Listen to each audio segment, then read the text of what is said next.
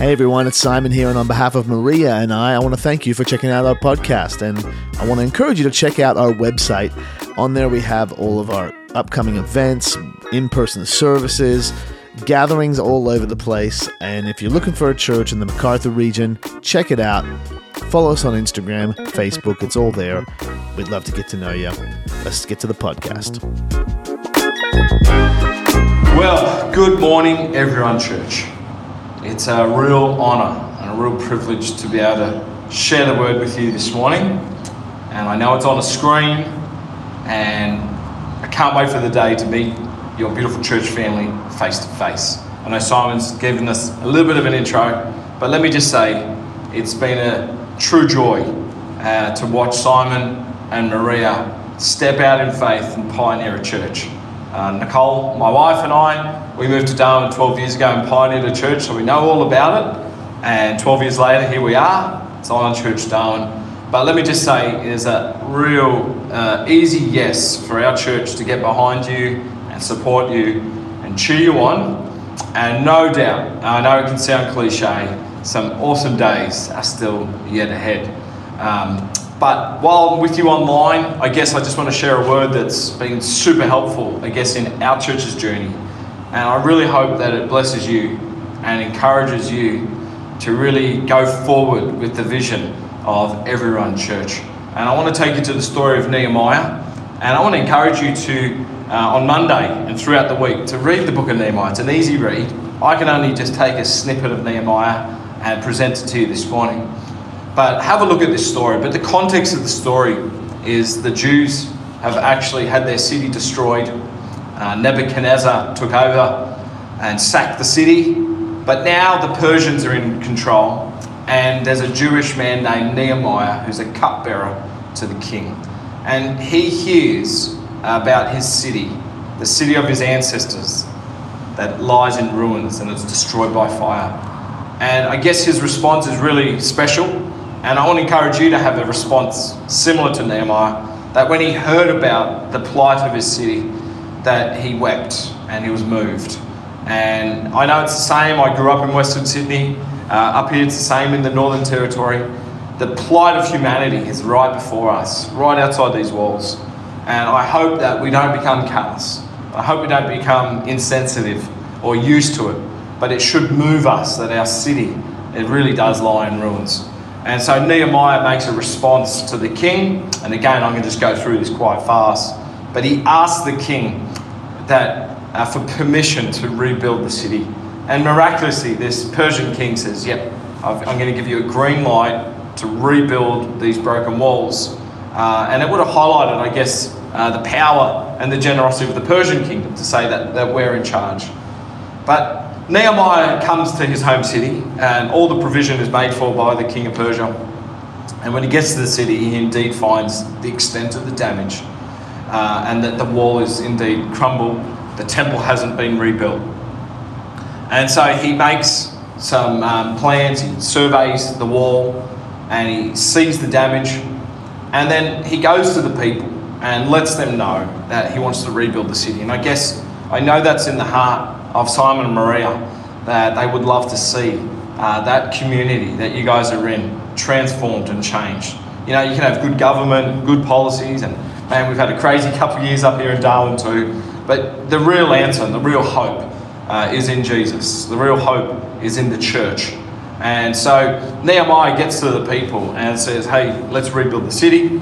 And their response is something that I want to zone in on. And if you got your Bible, you can go to Nehemiah but the response in chapter 2, verse 19, after Nehemiah lets them know about this idea that I want to rebuild the city, uh, they say these, uh, these words. He says, Hey, let us, um, he says, I told them, sorry, this is verse 18. I told them about the gate, about the gracious hand of my God on me and what the king had said to me. And they replied, and this is beautiful, let us start rebuilding. Let us start rebuilding. And so they began this good work. And Nehemiah says, You see the damage, you see the trouble they're in, let's do something. And the people's response was, Let's let us do it. And if there's a, I guess, a sentence to this message is that we're better together. That when we are in this together, so much more can be accomplished. And so often uh, we can get uh, easily enticed by consumerism. And we see it all around us in Western society. And if we're not careful, it can creep into the church. And we just rely on the best programs or the best music or the best facilities. And I'm not opposed to those things, those things are great. But if we only rely on just a select little few, a few people to do church for us, we're going to find ourselves maybe in a real trap that we don't want to be in. You know, the church is meant to be a body of believers, and each and every person can play their part. And what we see over the next couple of chapters in Nehemiah is that playing out. Because what we have is Nehemiah rallying this group of people to say, let's rebuild the city. We live in disgrace. And this is something that's really crucial to know theologically. He wasn't rallying builders and carpenters, he was rallying ordinary people. And he says, hey, we can do something. And it's magic what happens over the next couple of chapters. And so I just want to highlight maybe five of those um, verses in chapter 3. And it really, really again presents this beautiful picture of everyone playing their part. So if you look at verse 1 of chapter 3, I think it's really important uh, that it says Eliashib, the high priest, and his fellow priests went to work and rebuilt the sheep gate. Uh, I think that's really important that uh, the leader, and I know uh, so often it's do as I say, not as I do. But you know, I know when you're pioneering a church, uh, you don't have the luxury of watching others do the work. You, you, you know, Simon and Maria are probably today wearing many different hats. And 12 years later, we're still wearing so many different hats. But we've got to lead by example. And I know Simon. I love Simon. I love Maria. I know these guys are prepared to do the work. And if you get behind them, they're leading the way. Uh, it says in verse 2, this is really interesting. It says, The men of Jericho uh, built the adjoining section. And you might think, what's the, well, why did that make a mention? And if you know a little bit about biblical history, the Jericho was the city that was um, destroyed by the, the sound of the trumpet. And it was only Rahab, the prostitute, and her family that survived. And here we are, generations later, uh, this, these surviving Jerichites. And here they are, uh, rebuilding the city wall. And I guess it's a picture. And I don't know your story, I know a bit of my story. Uh, I just love that the, there was so much destruction in my life. And maybe you know your journey. Maybe you know what it was like before you were a Christian, now that you are a Christian. But, you know, here we are. We have our lives destroyed, our lives ruined, just tarnished by sin and the ploys of the enemy. And now we get an opportunity to rebuild lives. And isn't that beautiful? And again, I know I'm looking at you through a screen, but no doubt before me, those that are listening have beautiful stories of redemption. Once we're in darkness, now in light. Once had a life full of destruction, and now you're bringing hope to those that are in destruction. Uh, it says in verse 5, and I think it's in, and again, I'd really encourage you to go through more of these scriptures, but it says in verse 5, it's quite a sad verse. It says, the next section, and there's other sections that got rebuilt, was repaired by the men of uh, Tekoa. But here it is, but their nobles would not put their shoulders to the work under their supervisors. And I think in that sad, here's a group of nobles that thought maybe this work was below them. This work wasn't for them.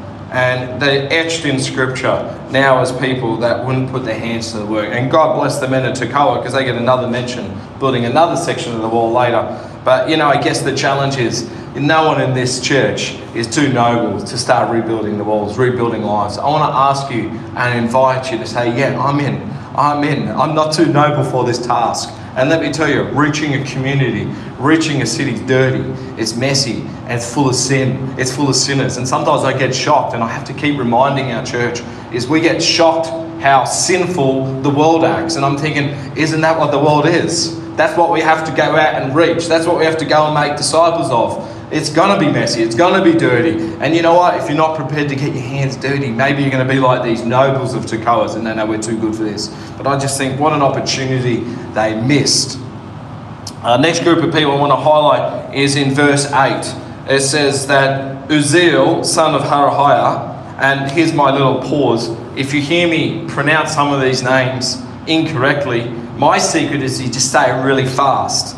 Because when you say it really fast, people think, oh man, he's very theologically sound. There's always someone in the church. I don't know if you've got that person yet in everyone church, but every church has someone that loves to pronounce all the names correctly. But anyways, don't get sidetracked. But it says one of the goldsmiths, I want to highlight that, a goldsmith repaired the next section, and Hananiah, one of the perfume makers, made repairs next to that. And you might go, why are you highlighting this? A goldsmith and a perfumer. Here they are, actively getting their hands dirty, rebuilding the walls. And I just imagine, especially that perfumer, I just imagine just the softness and the delicacy of his hands. And here he is picking up bricks and mortar. I know it's an insult, and you can't probably see my hands, or you can't feel my hands.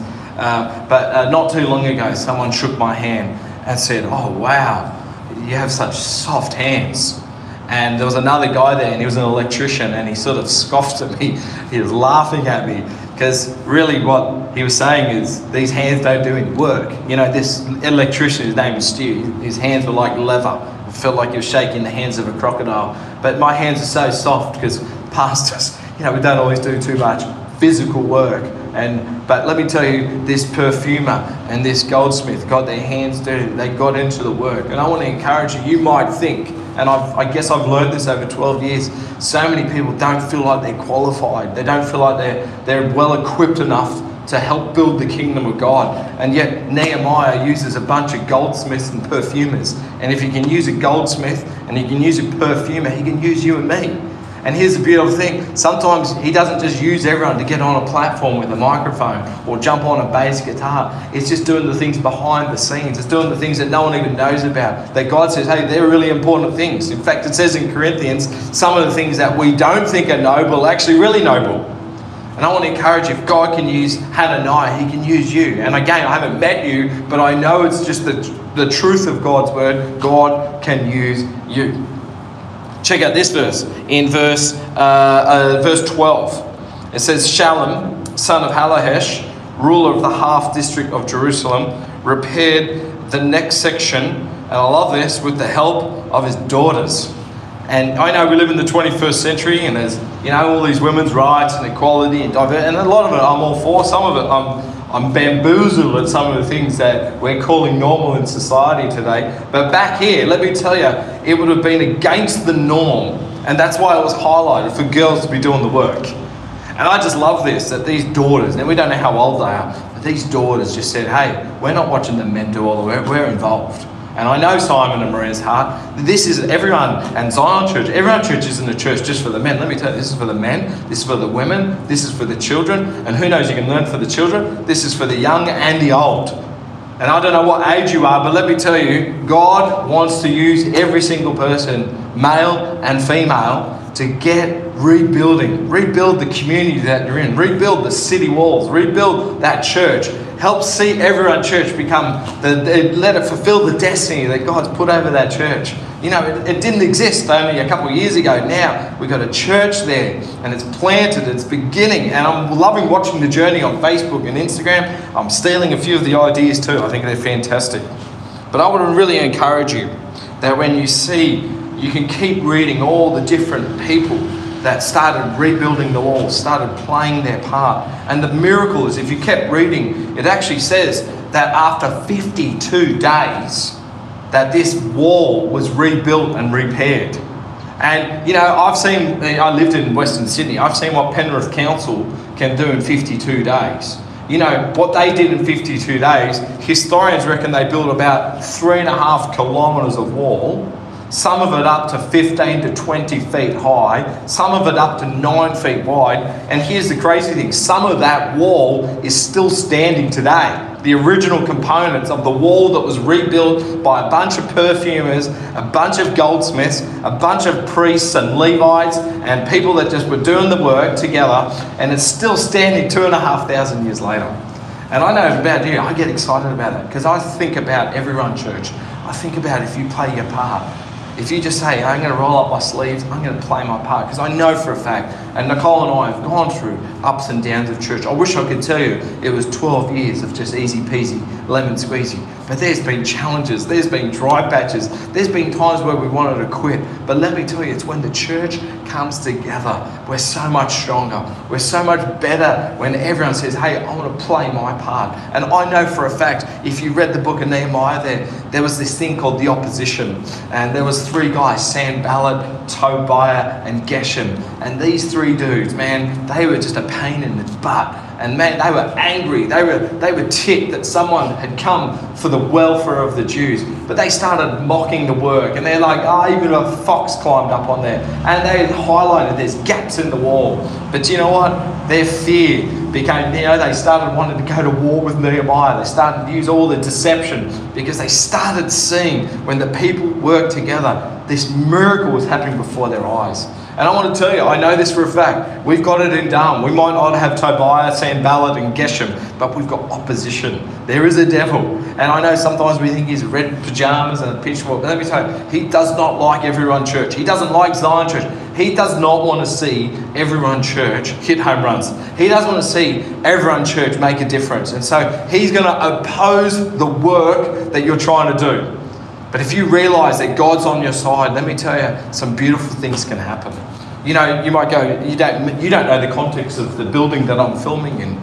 You know, for 12 years, we've set up church. We've moved about seven times. We've met in our home. We started in our home. We went in the university. We've been in an underground basement. We're in a school right now, which is a fantastic facility. But the door has finally opened that after 12 years, we're actually in our own building right now. And just outside, I was going to film outside, but if you know anything about the weather, Darwin is hot and it's hot every single day. But right outside these walls, we're about to build an extension. And I'm going to tell you, if you just stay at it, just do your part piece by piece by piece, it won't just happen overnight. It might not even happen in 52 days, but I'm astounded what I'm seeing on social media where the church is already. I'm astounded. And some people say, oh, it doesn't have this, it doesn't have that. You know what? Of course it's not going to have that. There's going to be gaps in the walls. Everyone church is not the perfect church. And I want to give you advice don't find a perfect church. Don't go to a perfect church because you'll probably wreck it. But let me tell you, not even having ever been to Everyone Church, I can foresee that there are gaps all through that church. But you know what? If you're willing to pick up the bricks and mortar and say, I'm in, I'm going to help, not just on Sunday, on Monday too. I'm going to help financially. Let me tell you, as much as we'd love churches that are on faith, they don't. Yes, we need faith, but they need finance as well. Get behind the vision of this church. Play your part. Offer your time, offer your talents, offer your treasure. Help rebuild the walls because let me tell you, the enemy's not happy about your church. And I want to encourage you man, if you play your part, you can make a difference. 12 years later, we're standing on our own property. Will it may be the be all and end all? No, you know what? We want to be a church that goes beyond the four walls. But let me tell you, we're excited that, you know what? When we start rebuilding the walls, it has an effect on generations. You know, I'm not doing this. And by the way, I mean, maybe we've seen it in the news at times. But man, we're not, I'm not in this game for the money. I know Simon Maria could be making a lot more money. Uh, he could be teaching than being a pastor, being subsidised by the church in Sydney there and by offerings. But let me tell you, he's not in it for money, he's in it for eternal treasure. And I tell you, you can play a part. You can be a significant part. Be a helper. Pick up pick up the bricks, roll up your sleeves, be one of those daughters that I don't care if they're, they're not getting involved, I'm going to get involved. Young and old. I can't wait to see the pictures over the next few years of seeing that church make a difference. Young people, older people. You know, I'm getting older. I'm getting grey hairs. I had a haircut just so I could look younger for this video. But I know I'm so proud of you guys and I can't wait to meet you one day. But you know what? There's a part you can play. There's a part you can play. There's a section of the wall that's there for you.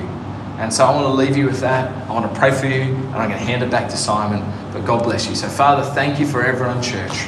Lord, I know they're just um, watching this via online, on a screen, but I pray that be your conviction. It wouldn't be condemnation, that's not from you, but let your conviction start to stir them up. Let them see the part that they can play. And I pray no one in everyone church would be too noble for this work. I pray everyone would say, they would humble their hearts and they'd say, man, we want to make a difference. So, Lord, I pray the vision that's in Simon's heart and Maria's heart and some of the team's heart, I just pray they would multiply it. There'd be exponential growth, there'd be exponential buy into the vision. I pray this in Jesus' name. Amen. Thank you so much for having us. One day I'll get to meet you in the flesh. thank you, Simon, for the beautiful opportunity to share. It truly is an honour. All right, God bless you. Bye. Well, how good was that? How challenging was that? Thank you, Troy, Pastor Troy from Darwin. Uh, he's fending off crocodiles as he's preaching, but uh, we we do appreciate uh, you taking the time to encourage our church.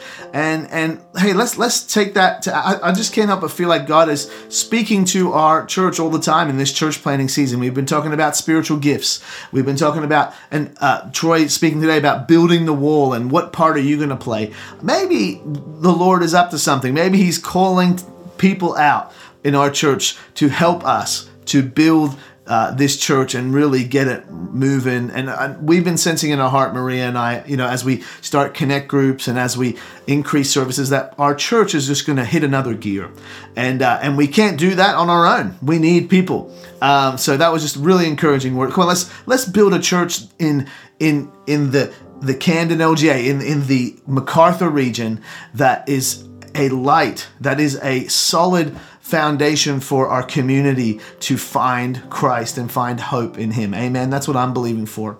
And if you, and obviously, uh, if you've been tuning in throughout today, and and you, uh, you might have a desire in your heart to contribute to what our church is doing. Uh, there's many ways you can contribute. You can give. Uh, you can uh, give of your time, of your talents. Uh, be, let us know uh, what your heart desire is and we would love to find a way for you to be part of this journey. You know it's so good to be able to plant a church and look back and say man i was part of that.